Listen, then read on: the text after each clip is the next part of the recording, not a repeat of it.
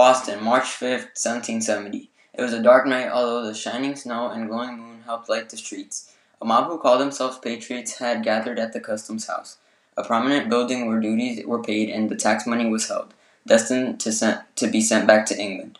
It was a symbol of British tyranny. The crowd dared the guards to respond to the volley of snowballs and chunks of ice being launched at them. Church bells were ringing. Five men rushed to the scene of the turbulence, one of them being Crispus Attucks, once a slave but now a free man as a result of his escape. The mob was getting larger and angrier. Attucks was in front of the mob, urging them on. As soon as British Private Hugh Montgomery was hit with a stick and, and had fallen to the ground, he rose to his feet and fired his musket. Pop! M- more British shots followed. The first casualty was indeed Attucks. The first bullet entered his right breast and, and the second entered his left, creating two fatal wounds, each six inches deep and one, in, and one inch wide. Bystanders watched the blood gushing out of his chest in fright. The other four victims were Samuel Gray, Samuel Maverick, James Caldwell, and Patrick Carr. This incident later became known as the Boston Massacre. To truly comprehend why this tragedy occurred, we must first understand the events leading up to it. The British the British had just won the French and Indian War in 1763. Now they needed money to pay their war, their war debts. The colonial merchants, including prominent citizens like John Hancock, were intent on resisting the tax.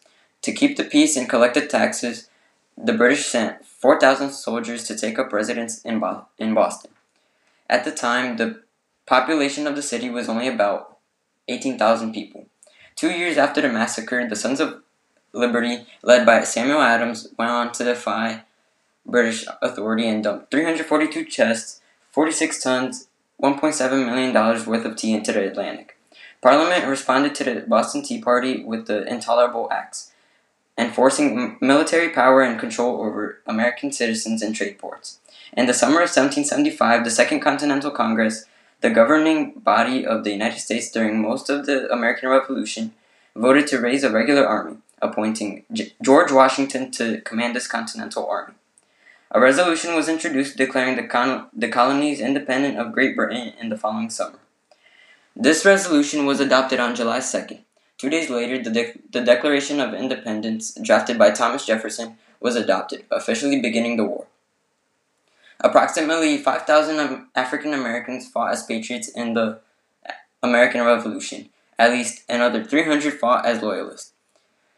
Some of these soldiers were enslaved Africans who fought for the promise of their own freedom. In contrast, others were free men who hoped that the idea that all free, that all men were created equal might also apply to them once America won its independence. However, the courageous African American soldiers who became free men after the war would not share equality with whites for many decades to come, and those who died in the fight for freedom are often not given the honor they deserve.